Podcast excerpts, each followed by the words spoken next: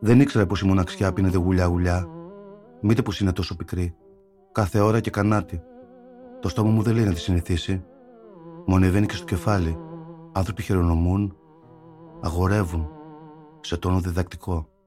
Πλαγιασμένα στη σοφίτα μου, η καθιστός, τους ακούω να λένε, να λένε, σαν κομμένες κεφαλές.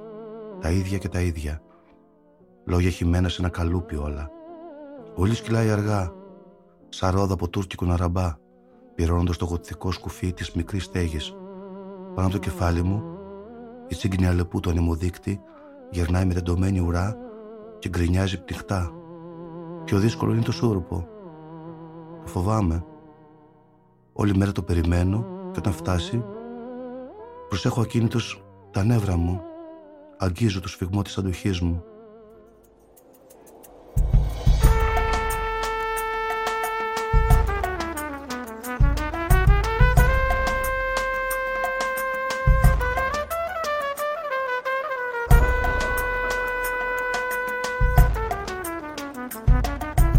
Οι Ακυβέρνητες Πολιτείες του Στρατή Τσίρκα είναι μια τριλογία που μπορούμε να πούμε ότι έχει γράψει ιστορία στην ελληνική λογοτεχνία. Έχουν περάσει πάνω από εξήντα χρόνια από τότε που γράφτηκε και πάνω από ογδόντα από την ιστορική περίοδο που περιγράφεται στα τρία βιβλία. Ακόμα και σήμερα όμως, ο Τσίρκας και το έργο του επηρεάζει νεότερους συγγραφείς, εμπνέει καλλιτέχνες, γίνεται μάθημα στα σχολεία και στα πανεπιστήμια, είναι αντικείμενο έρευνας, όχι σαν κάτι παλιό ή νοσταλγικό, αλλά σαν ένα έργο που η αιχμή και η τόλμη του είναι ζηλευτά και δισεύρετα ακόμα και σήμερα. Είμαι η Κωνσταντίνα Βούλγαρη και αυτό είναι το πρώτο επεισόδιο της σειράς. Είναι τα podcast της LiFO.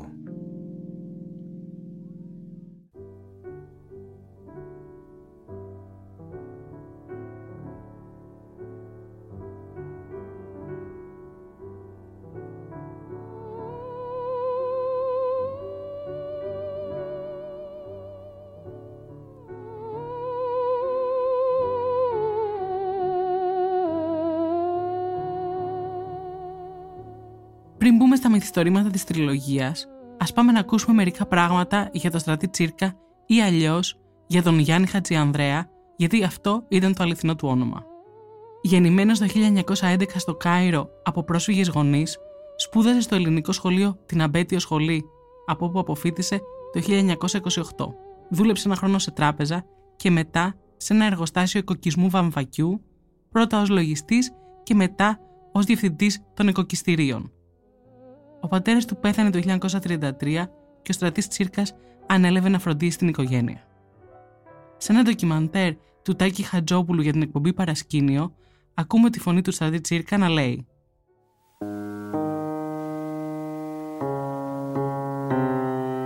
«Ο παππούς μου, από τη μητέρα μου, ήρθε στα Ιεροσόλυμα πρόσφυγας από το σεισμό της Χίου, το ογδόντα ένα. Και μετά πάλι έφυγε από τα Ιεροσόλυμα, γιατί ήταν ο πόλεμος του ενενήντα επτά και οι Τούρκοι τότε θα τον πέρασαν, τον βάζαν στρατόπεδο συγκέντρωση και μπήκε σε ένα καράβι με την οικογένειά του και βγήκε στην Αλεξάνδρεια. Έτσι γινήκαμε εμείς ε, Αιγυπτιώτικο, να πούμε Γιάννος, Αλεξανδρίνο.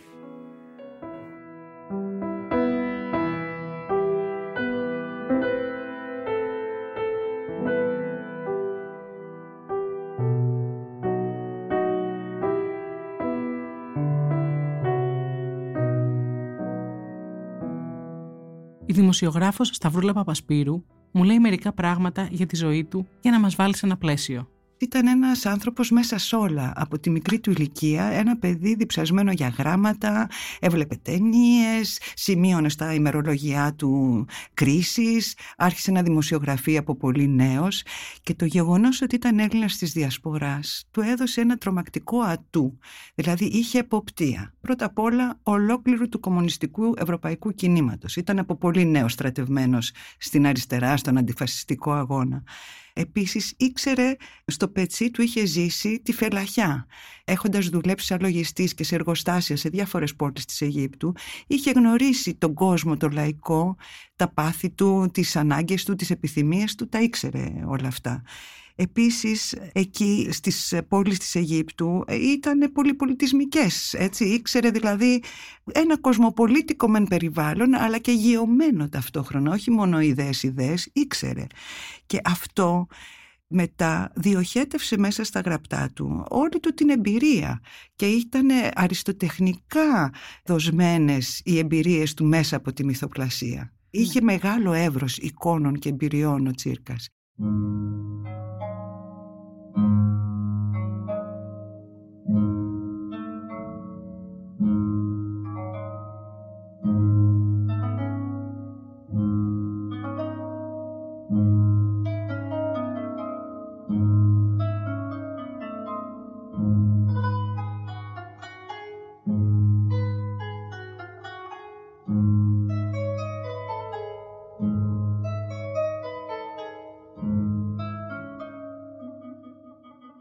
Από το χίλια εννιακόσια τριάντα, ο Στρατής Τσίρκας θα αρχίσει να δημοσιεύει ποίηματά του σε περιοδικά όπως η Αλεξανδρινή Τέχνη, Παναιγύπτια, Πρωτοπορία, Νεοελληνικά Γράμματα και άλλα. Το χίλια εννιακόσια τριάντα επτά θα παντρευτεί τη σύντροφό του Αντιγόνη Κερασιώτη, με την οποία θα ταξιδέψουν στην Ευρώπη. Τον Ιούλιο του χίλια εννιακόσια τριάντα επτά θα βρεθεί στο δεύτερο Διεθνές Συνέδριο των Συγγραφέων για την Υπεράσπιση της Κουλτούρας εναντίον του Φασισμού και εκεί, μαζί με τον Langston Hughes, θα γράψουν τον όρκο των ποιητών στο Φεντερίκο Γκαρθία Λόρκα. Το χίλια εννιακόσια τριάντα επτά θα βγει και η πρώτη του ποιητική συλλογή, η Φελάχη, ενώ το χίλια εννιακόσια τριάντα οκτώ το λυρικό ταξίδι. Τότε θα οριστικοποιηθεί και το συγγραφικό του ψευδώνυμο Στρατής Τσίρκας.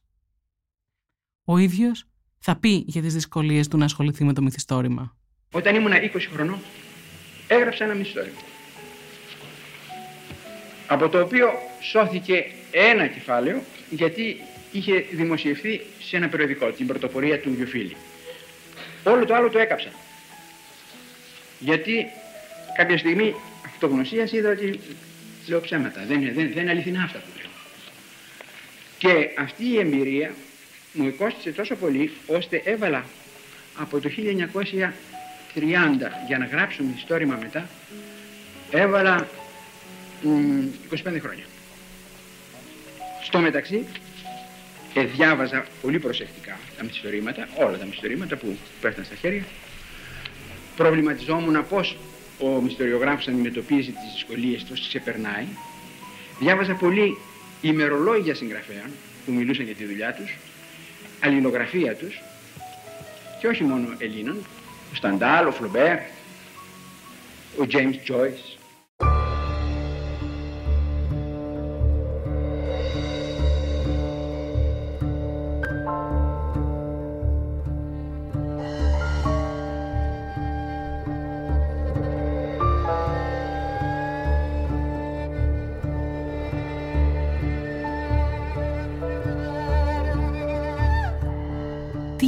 Αυτό που μας κάνει να ασχολούμαστε ακόμα και σήμερα τόσο πολύ με την περίπτωση του Τσίρκα και τις Ακυβέρνητες Πολιτείες. Ξεκινάω ρωτώντας έναν άνθρωπο που έχει αφιερώσει χρόνια να τον μελετάει, τον απληρωτή καθηγητή νεοελληνικής φιλολογίας Γιάννη Παπαθεοδώρου. Είναι ένα ελληνικό μυθιστόρημα, αλλά ταυτόχρονα είναι ίσως και ένα εμβληματικό βιβλίο για την κοσμοπολιτική πεζογραφία. Δηλαδή, όλοι γνωρίζουμε ότι όσες και όσοι διαβάζουμε τον Τσίρκα συστηματικά, όλο ένα και περισσότερο καταλαβαίνουμε αυτό το κοσμοπολιτικό άνοιγμα που έχει το μυθοπλαστικό του σύμπαν, και με έναν τρόπο, κυρίως αυτό το σημείο, μπορεί να είναι πιο ενδιαφέρον σήμερα στους καιρούς μας και να το διαβάζουμε μέσα από αυτά τα γυαλιά, ας πούμε. Πράγματα που δεν είχαν, αν θέλεις, προσεχθεί εκείνη την περίοδο, σήμερα μας κινούν περισσότερο το ενδιαφέρον προς αυτή την κατεύθυνση. Ο Τσίρκας σίγουρα είναι ένας μυθιστοριογράφος, αλλά δεν είναι μόνο μυθιστοριογράφος. Σήμερα ξέρουμε και καταλαβαίνουμε περισσότερο ότι είναι ένας από τους σπουδαιότερους κριτικούς του καγραφικού έργου, και νομίζω ότι σίγουρα του ανήκει μια πολύ μεγάλη σελίδα στην ιστορία της καγραφικής κριτικής. Και επίσης σήμερα ξέρουμε ότι υπάρχει μια άλλη όψη του Τσίρκα που θα τον έλεγα, ας πούμε, ο πολιτικός Τσίρκας.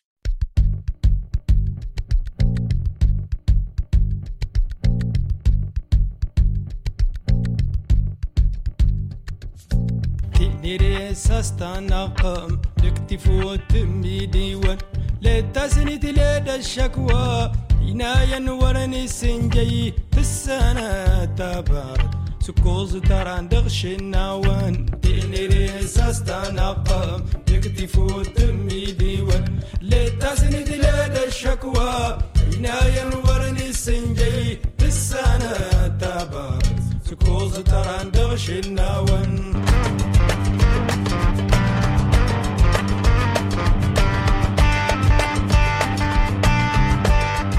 Αυτές τις πλευρές του συγγραφέα θα αναζητήσουμε σε αυτά τα τρία επεισόδια, σε μια προσπάθεια να μεταφέρουμε και το κλίμα αυτών των έντονων εποχών που έζησε ο Στρατής Τσίρκας.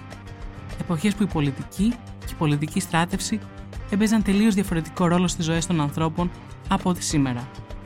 Ο Γιάννης Παπαθεοδώρου εξηγεί. Με έναν τρόπο, διαβάζοντας τον Τσίρκα, μπορείς να παρακολουθήσεις πολλές και διαφορετικές πτυχές της σύγχρονης πολιτικής ιστορίας ή πάντως της μεταπολεμικής πολιτικής ιστορίας, δηλαδή. Από το πώς ένας άνθρωπος βγαίνει μέσα από τον αντιφασιστικό αγώνα στον πόλεμο, πώς ένας άνθρωπος παρακολουθεί από τη δική του προνομιακή οπτική γωνία τα κινήματα της αντιαπικιοκρατίας, ένας άνθρωπος ο οποίος περνώντας από τις ε, συμπληγάδες της κομματικής νομιμότητας διαγράφεται ήδη από το χίλια εννιακόσια εξήντα ένα από το Κομμουνιστικό Κόμμα Αιγύπτου εξαιτίας της Λέσχης, και πώς ένας άνθρωπος ο οποίος έρχεται στην Αθήνα, οργανώνεται ξανά στην ΕΔΑ, παρακολουθεί τις τύχες αυτού του χώρου με τις διασπάσεις του, παραμένοντας μέχρι την τελευταία, ας πούμε, περίοδο της ζωής του σταθερά προσανατολισμένος στην πτώση και στη στήριξη των συντρόφων του που αγωνίζονται για την πτώση του Φράγκο. Ενώ τονίζει πώς. Δηλαδή βλέπουμε τρεις ταυτότητες στο συγγραφέα των uh, μυθιστορημάτων. Τον κριτικό Τσίρκα και τον πολιτικό Τσίρκα να δένονται διαρκώς, και από αυτή την άποψη νομίζω ότι έχει ένα σταθερό ενδιαφέρον για τον μελετητή της ιστορίας της νεοελληνικής λογοτεχνίας, αλλά και για τον αναγνώστη, γιατί θεωρώ ότι πραγματικά και οι τρεις αυτές πτυχές έχουν δώσει κείμενα πολύ σημαντικά.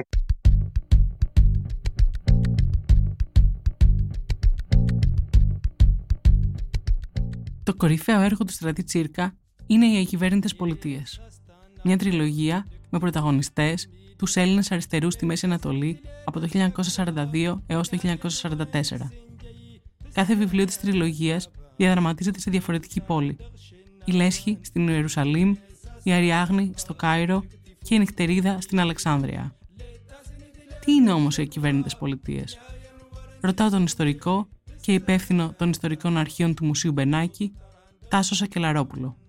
Η τριλογία του Στρατή Τσίρκα είναι τρία βιβλία βαθύτατα ουσιαστικά, μέσα από τα οποία μπορεί κανείς να μελετήσει την ιστορία της Ελλάδας του Δευτέρου Παγκοσμίου Πολέμου από ένα παρατηρητήριο εντελώς διαφορετικό από αυτά που λίγο πολύ γνωρίζουμε. Τα βιβλία αφορούν την δράση των αριστερών οργανώσεων στη Μέση Ανατολή, όταν εκεί έχει μεταφερθεί στην ουσία η εξόριστη Ελλάδα. Όταν δηλαδή στη Μέση Ανατολή, από το σαράντα ένα μέχρι το σαράντα τέσσερα, αναπτύσσεται ο ελληνικός στρατός, ένας εξόριστος στρατός που φτάνει χιλιάδες στρατιώτες, αναπτύσσονται οι αξιωματικοί του, αναπτύσσεται η πολιτική δυναμική, γιατί κατεβαίνουν και πάρα πολλά στελέχη. Είναι παρόν έμεσα και άμεσα ο Γεώργιος Δεύτερος και παρόν ο Εμμανουήλ Τσουδερός, ο Παναγιώτης Κανελόπουλος, ονόματα δηλαδή που και παίξανε κάποιο ρόλο πριν, αλλά που θα παίξουν και έναν ρόλο μετά.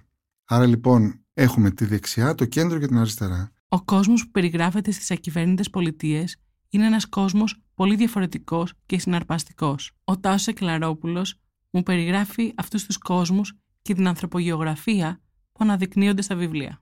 Άρα λοιπόν έχουμε ένα τεράστιο τοπίο εκεί, το οποίο συντίθεται από την επίσημη πολιτική παρουσία, που είναι, όπως είπαμε, η κυβέρνηση εξόριστη, οι πολιτικές δυνάμεις, το πολιτικό προσωπικό, ο στρατός, οι στρατιώτες, οι πρόσφυγες που έχουν έρθει από τα νησιά του Ανατολικού Αιγαίου και ζουν σε στρατόπεδα των Βρετανών, και έχουμε όμως και μια πάρα πολύ ισχυρά πολιτικοποιημένη παρουσία που είναι οι Έλληνες Αιγύπτου, οι Αιγυπτιώτες.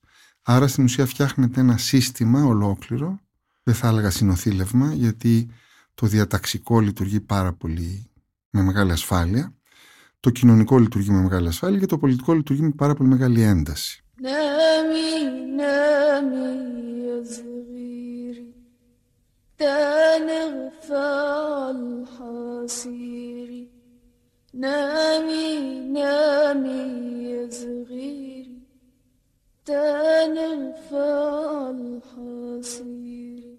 Διάβασα πρώτη φορά τις Ακυβέρνητες Πολιτείες όταν ήμουν αέφηβη, στα μέσα της δεκαετίας του ενενήντα. Θυμάμαι ότι είχα ερωτευτεί τον Μάνο Σιμονίδη, τον βασικό ήρωα της τριλογίας, με είχαν συνεπάρει οι ερωτικές στιγμές, ο αισθησιασμός που αποπνέουν τα βιβλία, ο κόσμος, οι περιγραφές του τοπίου και των ανθρώπων. Ομολογώ όμως ότι δεν κατάλαβα τόσα πολλά από την ιστορία και τους πολιτικούς συμβολισμούς. Τα βιβλία που είχαμε σπίτι μας ήταν οι πρώτες εκδόσεις του κέντρου. Αργότερα κυκλοφόρησε μια άλλη έκδοση με τις υποσημειώσεις μιας σπουδαίας διανοούμενης που έχει μελετήσει τον Τσίρκα, της Χρύσας Προκοπάκη. Η Χρύσα Προκοπάκη έχει γράψει βιβλία για τον Τσίρκα, έχει μιλήσει σε εκπομπές, σε ντοκιμαντέρ, θα ακούσουμε αποσπάσματα από αυτά μέσα στη σειρά, ενώ η ίδια μετέφρασε και τις Ακυβέρνητες Πολιτείες στα γαλλικά όταν απέσπασαν το βραβείο ξένου βιβλίου το χίλια εννιακόσια εβδομήντα δύο.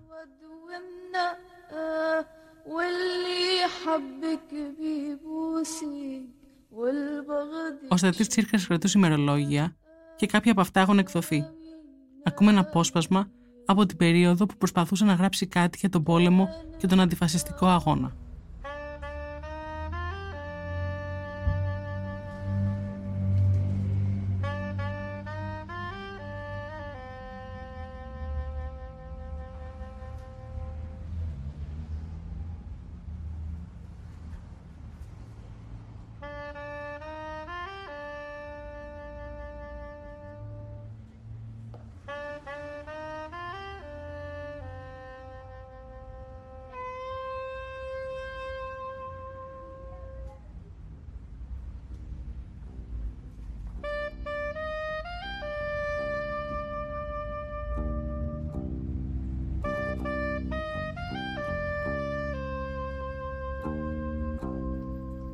δεκαεννέα Σεπτεμβρίου χίλια εννιακόσια σαράντα πέντε. Πέρασε πολύς καιρός που δεν έγραψα σε τούτο το τετράδιο, αν και ήρθα εδώ πέρα, ένα μοναχικό σπιτάκι κοντά στη θάλασσα, καμιά δύο φορές. Προσπαθώ να καταλάβω τι είναι αυτό που έδιωξε από μέσα μου την όρεξη για γράψιμο. Σκέφτομαι πως θα έπρεπε να ερχτώ λιγάκι στα σοβαρά στη δουλειά, να γράψω τέσσερα πέντε διηγήματα και να βγάλω ένα τόμο πριν από το τέλος του χρόνου.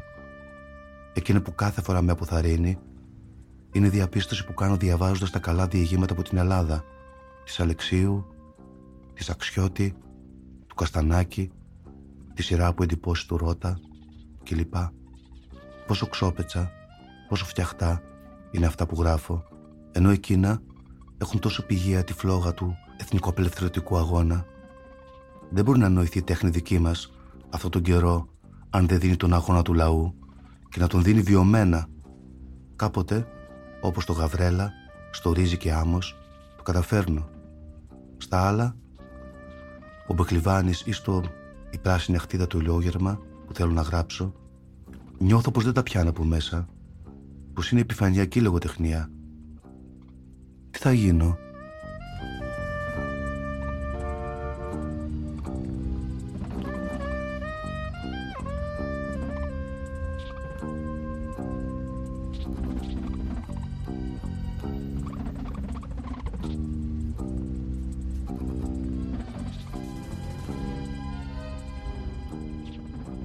Ο Γιάννης Παπαθεοδώρου μιλάει για τη σύνδεση του Τσίρκα με την πολιτική και την ιστορία. Ο Τσίρκας είναι ένα παιδί της γενιάς του και η γενιά του συναντάται ή αν θέλεις αναμετριέται με το μείζον γεγονός της ιστορίας του εικοστού αιώνα, δηλαδή με το δεύτερο παγκόσμιο πόλεμο. Ο Τσίρκας είδε από την περίοδο του Μεσοπολέμου, όπου αυτό που τον, θα έλεγε κανένας, τον συγκλονίζει ως γεγονός του καιρού του, είναι α, ο Ισπανικός εμφύλιος που εκεί καταλαβαίνει την άνοδο του φασισμού και βέβαια μετά ο δεύτερος παγκόσμιος πόλεμος και το αντιφασιστικό μέτωπο. Επισημαίνει πως η ανάγκη του Τσίρκα να γράψει για τον πόλεμο είχε άμεση σχέση και με τα βιώματά του. Στον δεύτερο παγκόσμιο πόλεμο επίσης ο ίδιος έχει μια ενεργό συμμετοχή στα πράγματα. Είναι ένας άνθρωπος που γράφει την αντιστασιακή εφημερίδα Έλλην και γράφει μαθητικά άρθρα. Είναι ένας άνθρωπος ο οποίος έχει βιώσει ο ίδιος την εμπειρία της προσφυγιάς όταν περίπου καταλαβαίνουν το σαράντα δύο ότι η Αίγυπτος μπορεί να πέσει στα χέρια των ναζιστών και περνάνε οι ίδιοι στη Μέση Ανατολή. Άρα έχει ζήσει ο ίδιος τις εμπειρίες τις οποίες θα δούμε μετά αποτυπωμένες στην τριλογία. Και βεβαίως είναι ο, ο ίδιος που έχει ζήσει από κοντά και το κίνημα της Μέσης Ανατολής.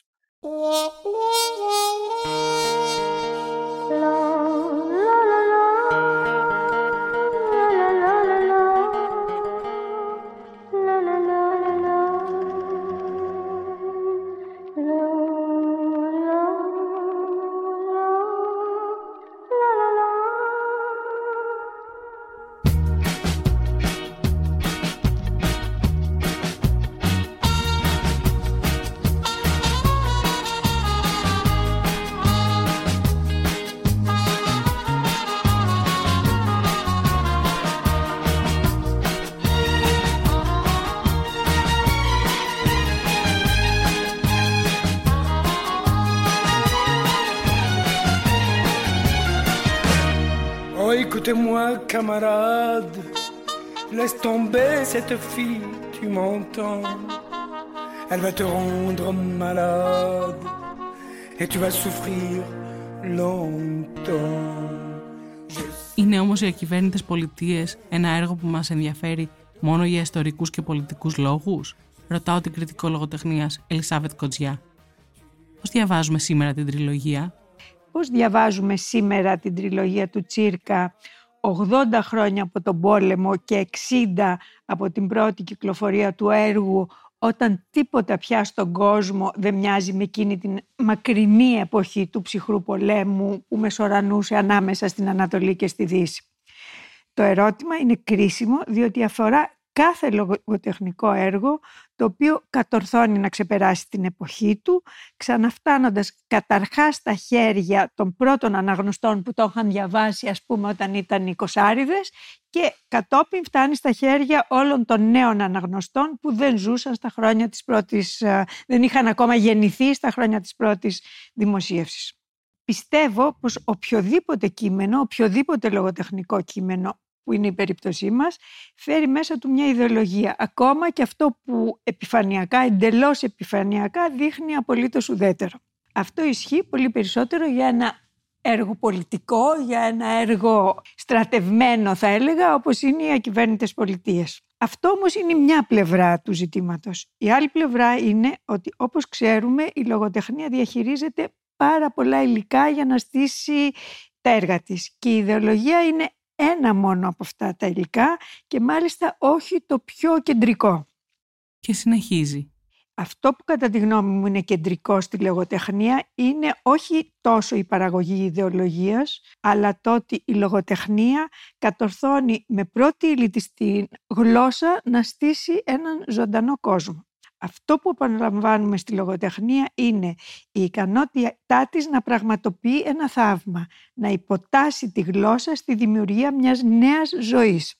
Θαυμάζουμε τις μεθόδους της, θαυμάζουμε τους τρόπους της, θαυμάζουμε την τεχνική της που είναι σε θέση να εμφυσάπνοεί.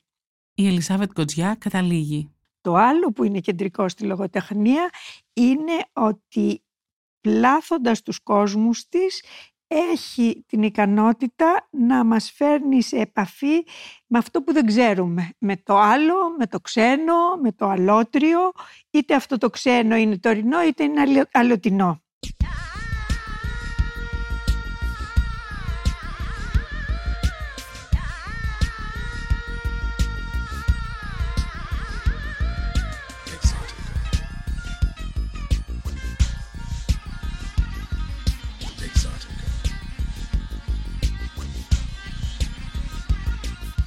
Πώς αποφάσισε ο Στρατής Τσίρκας να γράψει για την Μέση Ανατολή?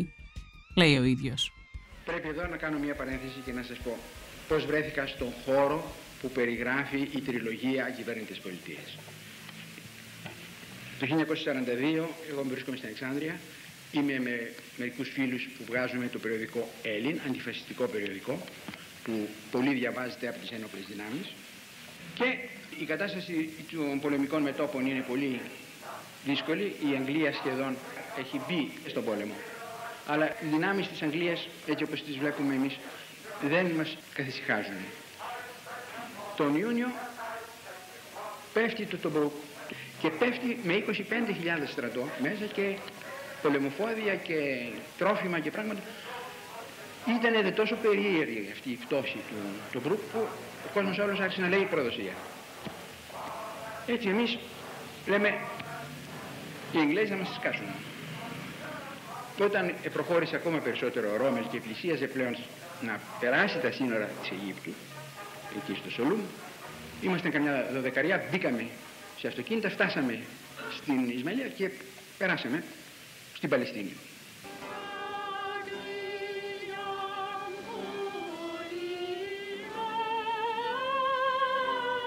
Φτάσαμε στην Παλαιστίνη χωρίς χαρτιά, τίποτα. Εγώ, τη μόνη μου ταυτότητα που είχα ήταν ένα διαρκές του τραμ. Μια φωτογραφία μικρή απάνω, τίποτα άλλο. Με αυτό το χαρτί πέρασα τα σύνορα. Και οι υπόλοιποι από εμάς πάλι το ίδιο. Κάναμε επαφή αμέσως με αριστερούς ε, Εβραίους, οι οποίοι μας ε, δρομολόγησαν αμέσως. Μας στείλανε σε μια πανσιόν όπου η κυρία που τη διεύθυνε ήταν τόσο αριστοκράτησα που νόμιζε ότι ήταν ντροπή να ζητάς ταυτότητα. Έπρεπε ο, να πιστεύεις τον άνθρωπο όταν σου λέει ότι λέγομαι Γιάννης, αυτός είναι, Γιάννης είναι. Δεν ζητούσε χαρτιά.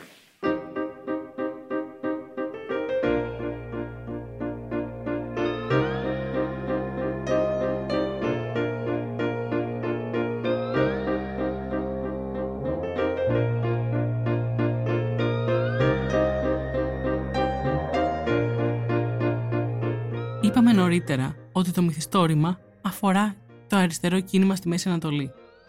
Για κάποιους νεότερους ακροατές, το να μιλάμε για στρατό και αριστερά μπορεί να φαίνεται παράτερο. Ο Τάσος Σακελλαρόπουλος μου εξηγεί τι συνέβαινε τότε. Πώς Έλληνες στρατιώτες έφτασαν στη Μέση Ανατολή είτε ως εξόριστοι, είτε επειδή κατάφεραν να διαφύγουν από την Ελλάδα, είτε ως ναυτεργάτες οργανωμένοι στο Κουκουέ που τους βρήκε ο πόλεμος σε εμπορικά πλοία εν πλώ και κλήθηκαν να υπηρετήσουν στο στρατό. Προτάσουν πρώτα-πρώτα το αντιφασιστικό πρόσημο του πολέμου, γιατί τότε ακόμα δεν έχουν συγκρουστεί οι Βρετανοί με τους Αμερικανούς, και η Σοβιετική Ένωση προτάσει το αντιφασιστικό πρόσημο. Άρα, εντός του αντιφασιστικού προσήμου, το κομμουνιστικό στοιχείο με έναν τρόπο καλύπτεται, υπό την ευρία έννοια πως όλοι τότε οι σύμμαχοι μιλάνε για τον αντιφασισμό που πρέπει να, να υποστηρίξουν όλοι οι σκλαβωμένοι λαοί.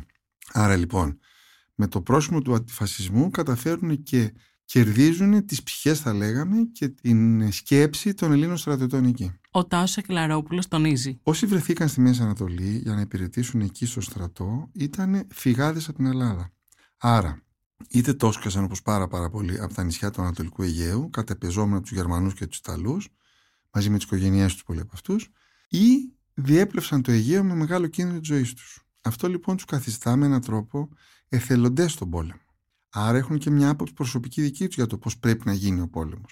Όπως καταλαβαίνουμε βέβαια, οι κομμουνιστές αυτό το καλλιεργούν πάρα πολύ έντονα, με αποτέλεσμα ο στρατός εκεί πια να βουλεύεται.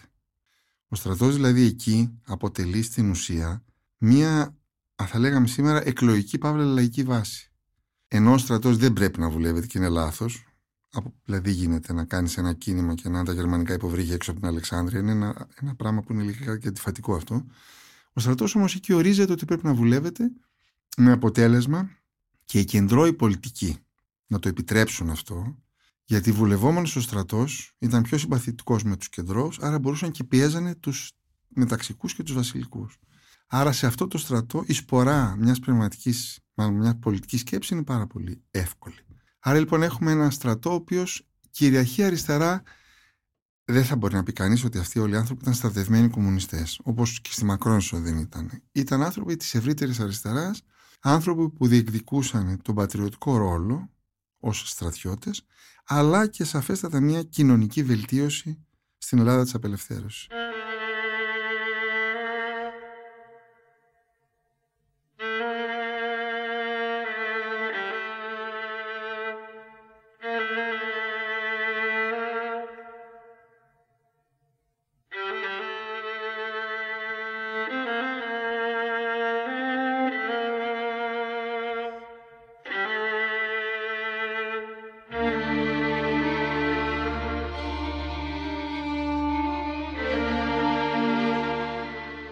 Για τον κεντρικό ήρωα, τον Μάνο Σιμονίδη, ο Τάσος Σακελλαρόπουλος επισημαίνει. Τον διαλέγει γιατί είναι ένας κοσμοπολίτης άνθρωπος, καλλιεργημένος, έχει πάει στο Παρίσι, έχει πολεμήσει στο λόγο πολυβόλων στον πόλεμο της Αλβανίας και με έναν τρόπο μπορεί και αντιλαμβάνεται το τι θέλει το λαϊκό στοιχείο. Άρα είναι ο καλός αστός, θα λέγαμε, ο καλός κοσμοπολίτης, που παράλληλα βεβαίως είναι και κομμουνιστής, αλλά κομμουνιστής μιας λογικής πιο ευρωπαϊκής και όχι αρτηριοσκληροτικής που είναι οι πιο λαϊκοί κομμουνιστές στη Μέση Ανατολή.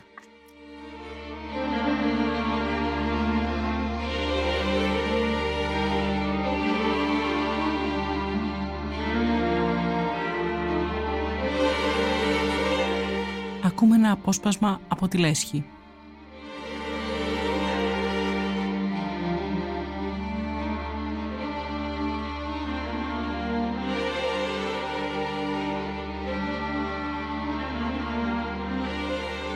Δεν ήξερα πως η μοναξιά πίνεται γουλιά-γουλιά. Μήτε πως είναι τόσο πικρή. Κάθε ώρα και κανάτι. Το στόμα μου δεν λέει να τη συνηθίσει. Μου ανεβαίνει και στο κεφάλι. Άνθρωποι χειρονομούν, αγορεύουν, σε τόνο διδακτικό. Πλαγιασμένα στο σοφίτα μου, οι καθιστός, τους ακούω να λένε, να λένε, σαν κομμένες κεφαλές. Τα ίδια και τα ίδια. Λόγια χυμένα σε ένα καλούπι όλα. Όλοι σκυλάει αργά, σαν ρόδα από τούρκικο ναραμπά, πυρώνοντας το γοτθικό σκουφί της μικρής στέγης. Πάνω από το κεφάλι μου, η σύγκνια αλεπού του ανεμοδείκτη γερνάει με τεντωμένη ουρά και γκρινιάζει πτυχτά. Πιο δύσκολο είναι το σούρουπο. Το φοβάμαι. Όλη μέρα το περιμένω και όταν φτάσει, προσέχω ακίνητος τα νεύρα μου. Αγγίζω το σφιγμό της αντοχής μου.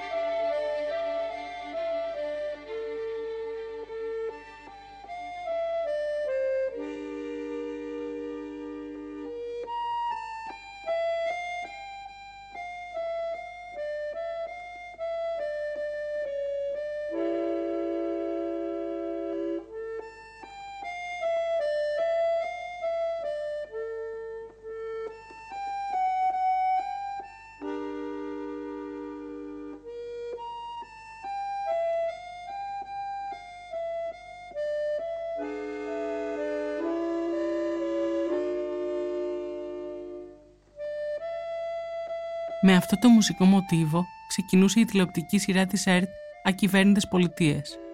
Η Λέσχη μεταφέρθηκε στη μικρή οθόνη από τον σκηνοθέτη Ροβίρο Μανθούλη. Η μουσική ήταν του Ζωρζ Μουστακή, ενώ τον Μάνο Σιμονίδη τον υποδίονταν ο νεαρός τότε Γιώργος Χωραφάς. Η σειρά αυτή θεωρείται από τις πρώτες και τις σημαντικότερες τηλεοπτικές δουλειές που έγιναν στην ΕΡΤ. Υπάρχει στο αρχείο τους, ανεβασμένη στο διαδίκτυο. Όσοι την έβλεπαν τότε, τη θυμούνται με θαυμασμό. Αυτό δεν είναι και τόσο κολακευτικό. Αυτό που έχει σημασία είναι ότι μέσα σε είκοσι τέσσερις ώρες μια άγνωστη δύναμη μεταμόρφωσε τις ελληνικές δυνάμεις από τα σύνορα της Τουρκίας μέχρι την Αίγυπτο. Έπαψαν πια να νιώθουν σαν πρόσφυγες, σαν μπουλούκι. Ξαναβρήκαν τις παλιές μέρες του Αλβανικού. Και δεν ήταν το πράσινο το φιλαράκι. Δεν ήταν τα, τα λόγια τα τυπωμένα. Ήταν η ζωντανή απόδειξη πως υπάρχει οργάνωση που ξέρει τι θέλει. Θα σου πω τα λόγια ενός γεροσαμιώτη πρόσφυγα που έλεγε «Ήμασταν ορφανοί, παιδί μου, ούτε ποιοι είμαστε ξέρουμε, ούτε τι θα γίνουμε, ούτε τι που πάμε». Τώρα ξέρουμε κατά που τραβάμε και ποιοι πολεμάνε και ποιοι σαμποτάρουν. Ξέρουμε το γιατί. Και τώρα η κριτική. Ο μηχανισμός μας ήταν έτοιμος στην εντέλεια από την πρώτη του Ιούνιου. Αλλά η έκδοση καθυστέρησε ένα μήνα ολόκληρο εξαιτίας της δικιάς σου τζαναμπετιάς. Κρυβόσουνα.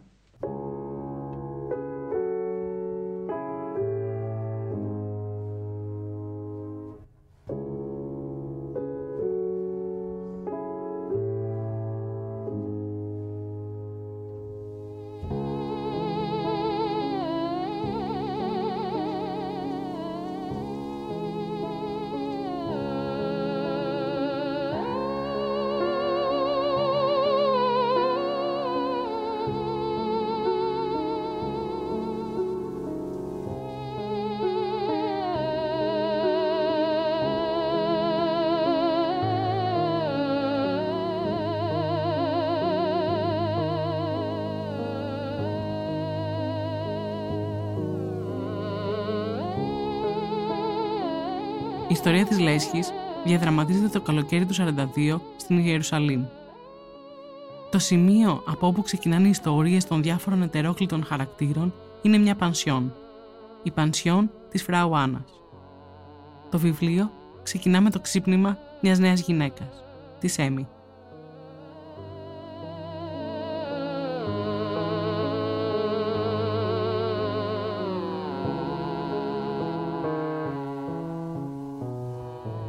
Ένας ψήθυρος, μια μουρμουριστή ανοιξιάτικη εφορία έμπαινε από το παράθυρο με τα αεράκι που μύριζε πεύκο. Και μια φωνή από άλλους καιρούς έλεγε πως πάνω από το ποτάμι απλώνονται τα αρώματα ενός χρυσού κρίνου. Χρόνια είχε η Έμι να αισθανθεί έτσι. Τι ευλογία! Η αρμή, τα νεύρα, η ψυχή της ήταν σαν να ανεβαίνανε μέσα από αγιασμένα νερά. Ο ύπνος που ξεκουράζει και θρέφει αποχωρούσε και το κορμί της, ριγμένο μπρούμητα πάνω στο σεντόνι, άραζε ειδονικά στην αμμουδιά μιας καινούρια ζωής. Ένα φύλλο ντουλάπα στέναξε. Η κλειδαριά μιας βαλίτσας είπε προστακτικά ένα μεταλλικό μονοσύλλαβο. Η μύτη της ακουμπούσε μέσα σε ένα υγρό λεκέ. Χρόνια είχε να της τρέξουν τα σάλια μέσα στον ύπνο. Κι η σένια του μαξιλαριού ήταν από πραγματικό λινό. «Καλημέρα, πού βρισκόμαστε, Χάνς?» Ο Χάνς είπε πως βρίσκονται στην πανσιόν της Φράου Ρόζενταλ Φέλντμαν, με έναν τόνο ουδέτερο, σαν πως κάτι να του έτρωγε το μυαλό. Της γυρνούσε και τη ράχη, μα της Έμις δεν της έκανε καρδιά να σαλέψει. «Α, ωραία! Μα πού?» «Δεν σε καταλαβαίνω, Φράου Μπόμπρεσπεργκ». «Έλα, Χάνς, πέ μου, Αφρική για Ευρώπη?» «Μα Ασία, βέβαια». Τώρα θα στεκόταν από πάνω της, μάγουλα βαθουλωμένα, γυαλιά μασημένο σκελετό, μαλλιά γκρίζα, κουρεμένα σαν βούρτσα. Ο τύπος του Βιενέζου χριστιανοσοσιαλιστή. «Φράου Έμι Μπόμπρετσμπεργκ», της είπε σοβαρά. «Με συγχωρείς που σου κάνω την παρατήρηση, αλλά η στάση σου είναι άσεμνη. Τούτη η γερμανική συνοικία βρίσκεται στην Ιερουσαλήμ, καταλαβαίνεις?» Η νυχτικιά της είχε μαζευτεί απάνω, ένα τσαλακωμένο θαλασσί τούλι στη μέση σχεδόν της ράχης. Από τον ήχη του ποδιού ως ψηλά, όλα της ήταν άψογα. Μήτε τρίχα, μήτε σπυράκι. Μια σάρκα σφιχτή και λεία, σαν από χρυσαφένια πορσελάνη. Οι καμπύλες της. Στο άλσος με τις καστανιές του Πράτερ, μια νύχτα ήταν καλοκαίρι, ο Χάνς είχε τολμήσει την πρώτη ερωτική χειρονομία. «Ήθελα να ξέρω», είπε. «Είναι γυναίκες που μοιάζουν με αχλάδι. Εσύ είσαι μήλο». Η Έμι κατέβασε την νυχτικιά, αναγύριζε μαζεύοντας με το δεξί μπράτσο τα μακριά καστανόχαλκα μαλλιά της, σκεπάστηκε με το σεντόνι, λινό, και ο γύρος του όλο φεστόνι, ψιλοδουλεμένο.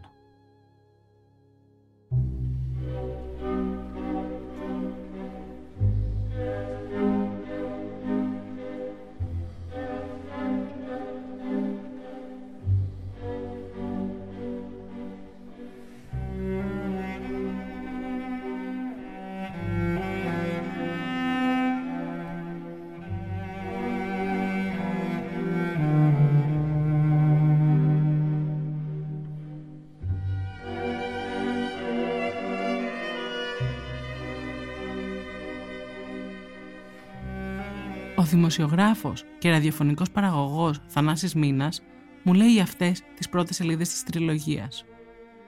Θεωρώ πάρα πολύ ερωτικό και όχι σεξιστικό το ξύπνημα της Έμι Φον Μπρούντσεμπεργκ που ανοίγει το μυθιστόρημα, το οποίο για μένα είναι αντάξιο με αντίστοιχες σκηνές στη Μαντάμ Μποβαρή του Φλομπέρ, τον οποίον ο Τσίρκας στην αλληλογραφία του με τον Μίμη Παπαϊωάννου αποκαλεί δάσκαλό του. Τον ρωτάω, τι είναι αυτό που αγάπησες στον Τσίρκα? Αυτό δηλαδή που αγάπησα στον Τσίρκα, πέρα από τη θεματική την ίδια, ήταν και ο τρόπος της γραφής του. Όλες αυτές οι μοντερνιστικές τεχνικές που ακολουθεί, ο ιστορικός μονόλογος, η συνειδησιακή ροή, οι φράσεις που κόβονται χωρίς τελεία, αφήνοντας το περιθώριο στον αναγνώστη να συμπληρώσει τη συνέχεια. Όλη αυτή η τεχνική του Τσίρκα με την έπειρα. Και βέβαια ήταν και τα θέματα του. Ο Θανάσης Μήνας επισημαίνει. Η Λέσχη θεωρώ ότι είναι το λογοτεχνικά το κορυφαίο από τα τρία βιβλία της τριλογίας. Αν θέλεις το πιο μοντερνιστικό. Ξέρω ότι σε περισσότερο κόσμο αρέσει η Αριάγνη, που είναι πιο συγκινησιακά φορτισμένο. Έχει περισσότερους θετικούς ήρωες κτλ. Έχω αυτή την εντύπωση. Ο Ωστόσο, η Λέσχη, με όλους τους αρνητικούς ήρωες που έχει και με όλες τις μοντερνιστικές τεχνικές που ακολουθεί ο Τσίρκας, νομίζω ότι είναι το magnum opus από την τριλογία.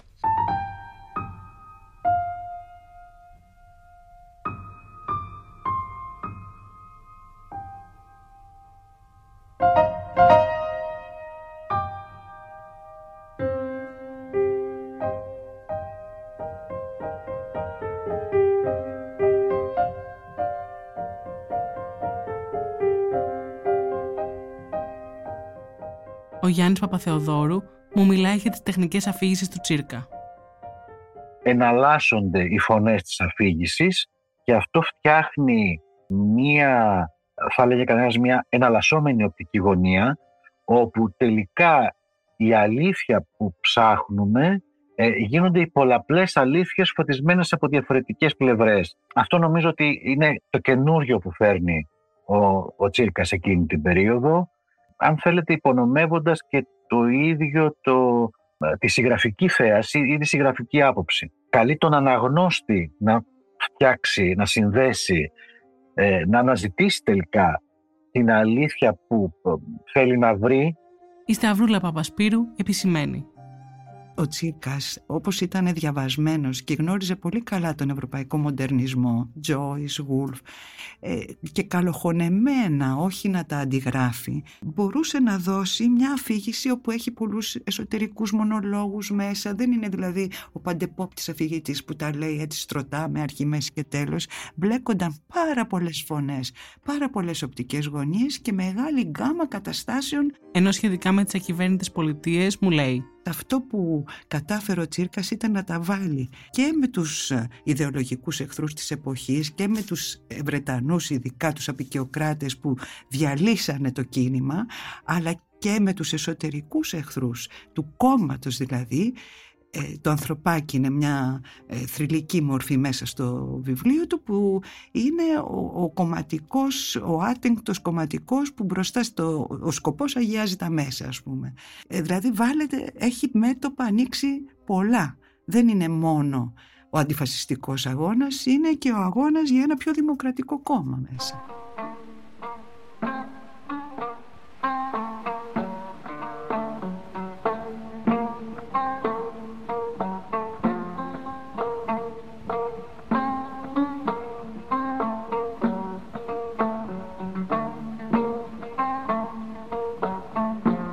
Ο Τσίρκας μιλάει για την πανσιόν που βρέθηκε στην Παλαιστίνη και έδωσε τη βάση για το πρώτο μυθιστόρημα της τριλογίας.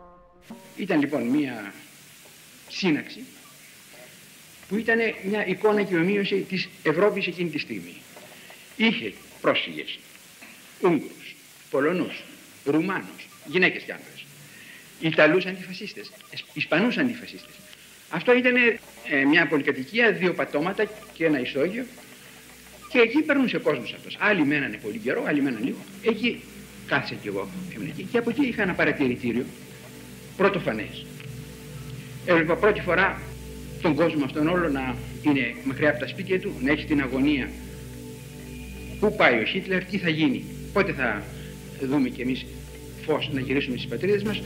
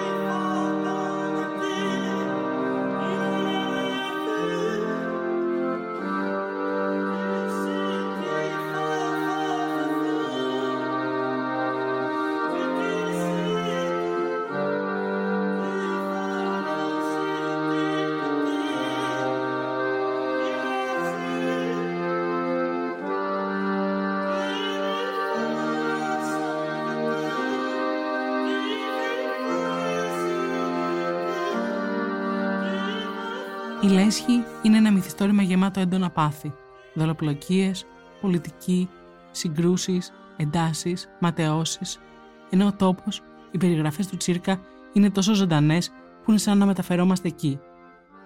Ο Τάσος Σακελλαρόπουλος μου λέει δείχνει ακριβώς το αδιέξοδο ανθρώπων που είτε είναι από την Ευρώπη, την κατεχόμενη Ευρώπη, και έχουν έρθει ως πολιτικά πρόσωπα επίσημα με έναν τρόπο, εκπροσωπούν τη χώρα τους στη Μέση Ανατολή, υπό τη βρετανική βεβαίως σκέπη, είτε το ελλαδικό κομμάτι που βρίσκεται εκεί, είτε το εβραϊκό ακόμα κομμάτι που δεν έχει αποκτήσει κράτος, αλλά και το αιγυπτιακό και βεβαίως οι πράκτορες των Ναζί.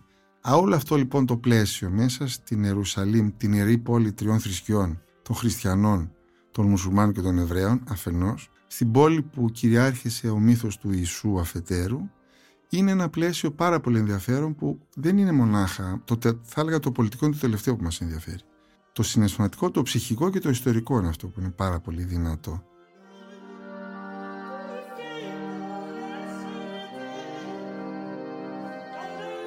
Η Λέσχη είναι ένα βιβλίο που όταν εκδόθηκε στην Ελλάδα έκανε μεγάλο θόρυβο.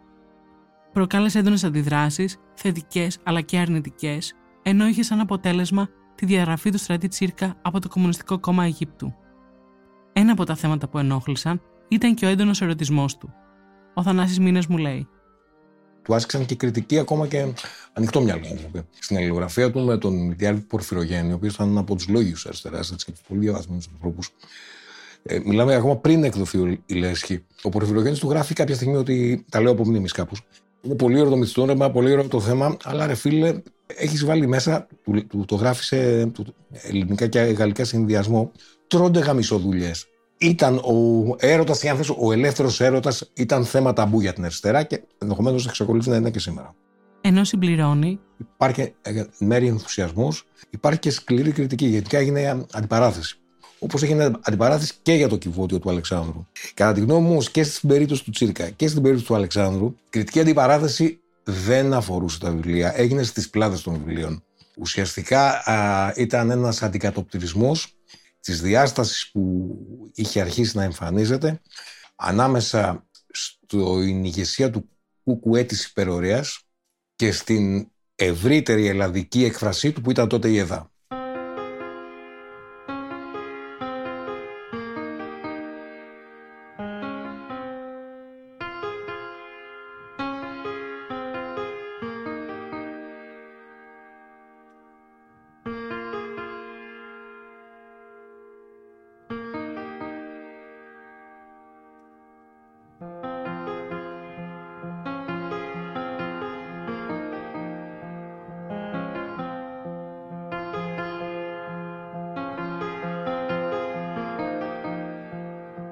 Η Σταυρούλα Παπασπύρου μου λέγει αυτή την ιστορία.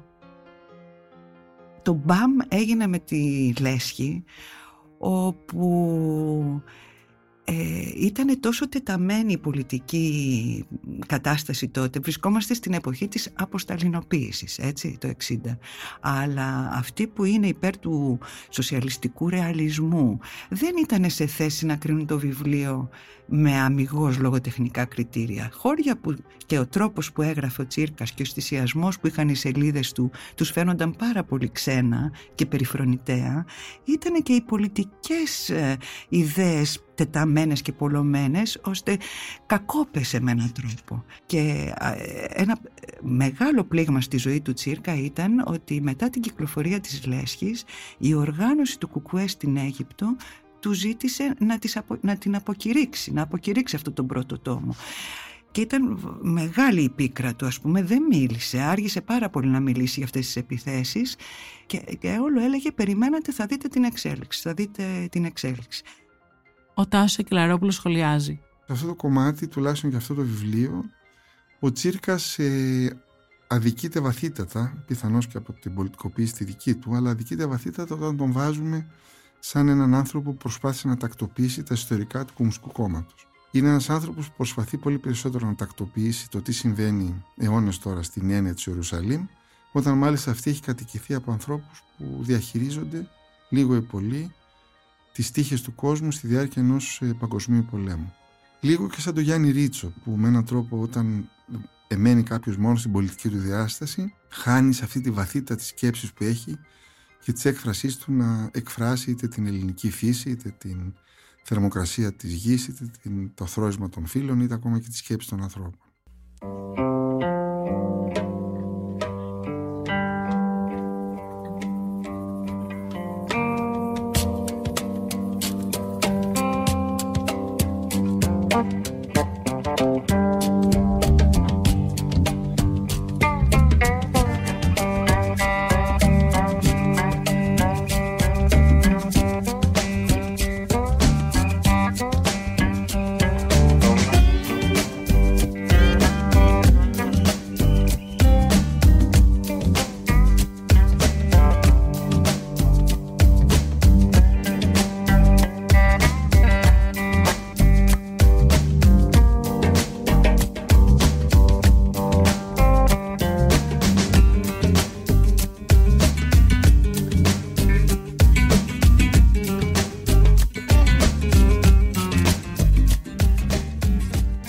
δικό μου αγαπημένο βιβλίο της τριλογίας είναι Νυχτερίδα, για την οποία θα μιλήσουμε στο επόμενο επεισόδιο.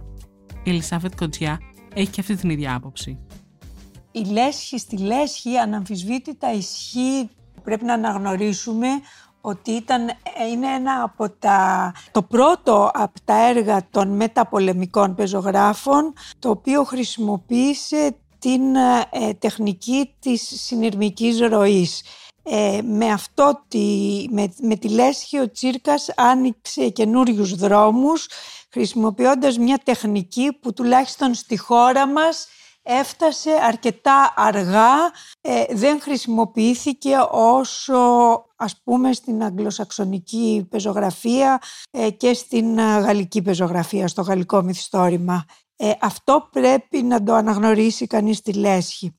Ωστόσο, ο συγκερασμός των φωνών ε, των τριών ε, ηρώων οι οποίοι μιλάνε Ε, στη Λέσχη, νομίζω ότι δεν κατορθώνει τελικά να επιτύχει ε, ένα, μια ενιαία εκφορά, να δώσει στο, στο έργο να λειτουργήσει οργανικά. Το αντίθετο ακριβώς συμβαίνει στην Νυχτερίδα, η οποία χρησιμοποιεί επίσης τρεις φωνές. Είναι πάλι και εκεί τρεις ήρωες, οι οποίοι έχουμε τρεις αφηγήσεις, στο πρώτο πρόσωπο, στο δεύτερο πρόσωπο και στο τρίτο πρόσωπο, αλλά εκεί ε, έχω την εντύπωση ότι ο, ο Τσίρκας κατορθώνει να αντισχειριστεί ε, με πολύ μεγαλύτερη επιτυχία. Και επισημαίνει πως το πρώτο μέρος, θεματικά, η Λέσχη ασχολείται περισσότερο με τις αμφιβολίες και την υπαρξιακή αγωνία που έχουν οι ήρωές του. Είναι περισσότερο, θα μπορούσα να πω, ενδοσκοπικής φύσης στο μυθιστόρημα. Στο τρίτο κομμάτι της τριλογίας, ο Μάνος έχει λύσει τα... τα κομματικά του διλήμματα και τα πνευματικά του διλήμματα και έχει, χυθεί, έχει ξεχυθεί στη δράση. Ε, φαίνεται ότι ο Τσίρκας είναι σε θέση να χειριστεί με πολύ καλύτερο τρόπο μία πλοκή η οποία είναι στραμμένη περισσότερο προς τον εξωτερικό κόσμο και όχι προς την εσωτερική ψυχή των ανθρώπων. Ενώ φέρνει ένα παράδειγμα για το πόσο ο Τσίρκας διαχειρίζεται δύο διαφορετικούς γυναικείους χαρακτήρες, της Έμι και της Νυχτερίδας. Δεν με έπεισε ποτέ αυτό, α, αυτός ο ερωτισμός, ο δαιμονισμός θα έλεγα σχεδόν, που υποτίθεται ότι βασανίζει ε, την Έμι. Στο τρίτο μέρος αντιθέτως, στη Νυχτερίδα έχουμε αυτή την καταπληκτική μορφή της Νυχτερίδας, αυτού του κοριτσιού το οποίο, με το οποίο είναι ερωτευμένα τα δυο παιδιά, ο Τόνι και ο εξάδελφός του όταν είναι μικρή, η οποία είναι η κόρη του, του Βρετανού Ε, μυστικού των ε, Βρετανικών υπηρεσιών, ο οποίος υπήρξε παιδεραστής, την έχει βιάσει και τα λοιπά, πόσο ε, ερωτική και ελκυστική είναι αυτή η ηρωίδα. Ε, στο πρώτο μυθιστόρημα ο Τσίρκας δεν κατορθώνει να το δώσει αυτό πολύ καλά, παρά την ε, πρωτοποριακό τρόπο τον τεχνικό του. Στο δεύτερο, που είναι πιο παραδοσιακός, νομίζω ότι τέτοια στοιχεία, το έφερα σαν παράδειγμα αυτό, έχουμε πολλά άλλα τέτοια στοιχεία, νομίζω ότι μας βάζει μέσα και μας μαγεύει ε, με τα πρόσωπα που δημιουργεί και με τον τρόπο που διαχειρίζεται και τις σχέσεις τους και την πλοκή, πώς μας αποκαλύπτει ε, σταδιακά τι έχει συμβεί στις διάφορες φάσεις του παρελθόντος που παρακολουθεί.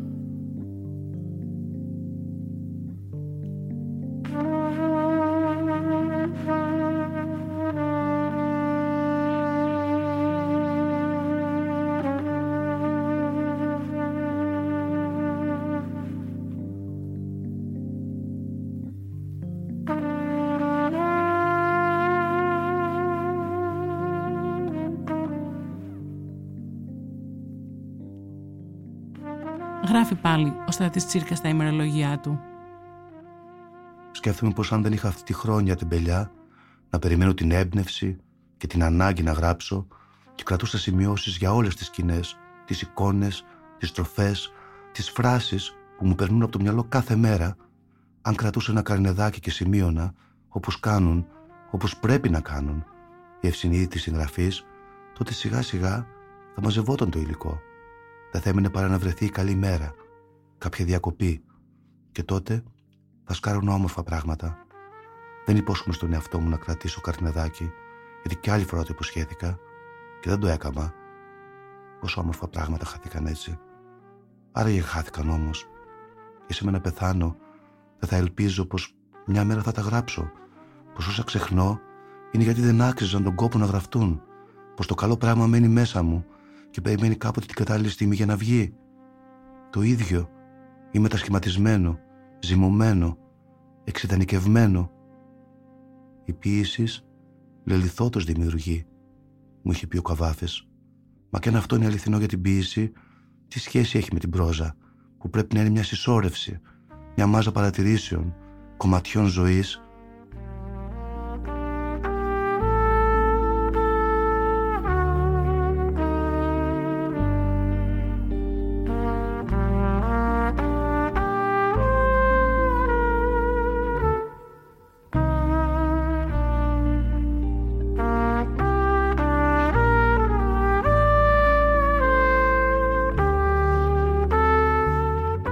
Αν όμως είχα πραγματικά το δαίμονα μέσα μου, είναι μια σκέψη που την έχω ξαναγράψει στο ημερολόγιό μου, αρχές του χίλια εννιακόσια σαράντα τέσσερα, δεν θα κατανικούσα όλους αυτούς τους πρόστιχους, τους φτηνούς πειρασμούς. Βέβαια τη δουλειά μου θα την έκανα, μα αμέσως μετά δεν θα τραβούσα γραμμή στο σπίτι να στρωθώ στο γράψιμο. Τι με χάλασε. Τι χρειάζομαι. Ένα ταξίδι. Άλλο περιβάλλον. Άλλους φίλους.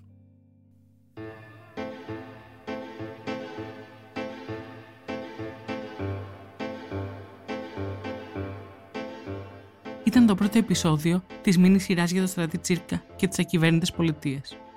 Στο επόμενο επεισόδιο θα μπούμε στα άλλα δύο μυθιστορήματα, την Αριάγνη και την Νυχτερίδα, θα μιλήσουμε για το κίνημα της Μέσης Ανατολής και το τι ονομάζουμε τελικά ιστορικό μυθιστόρημα. Μαζί με αποσπάσματα, ηχητικά ντοκουμέντα και μουσική. Κομμάτια από τα μυθιστορήματα και τα ημερολόγια του Στρατή Τσίρκα διάβασαν οι ηθοποιοί Ιωάννα Κολιοπούλου και Γιώργος Βαλαής. Είμαι η Κωνσταντίνα Βούλγαρη και για να μην χάνετε κανένα επεισόδιο της σειράς, ακολουθήστε μας στα Spotify, Google και Apple Podcasts.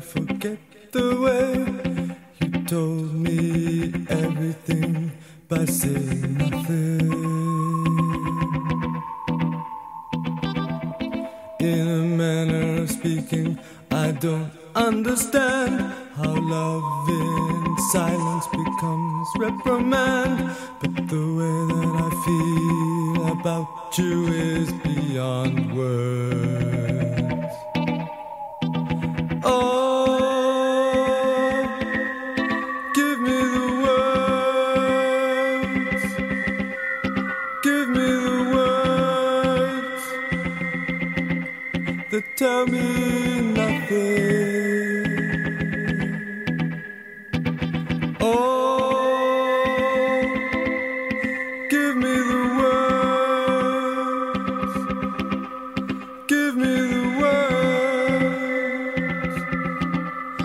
Tell me everything. Είναι τα podcast της LiFO.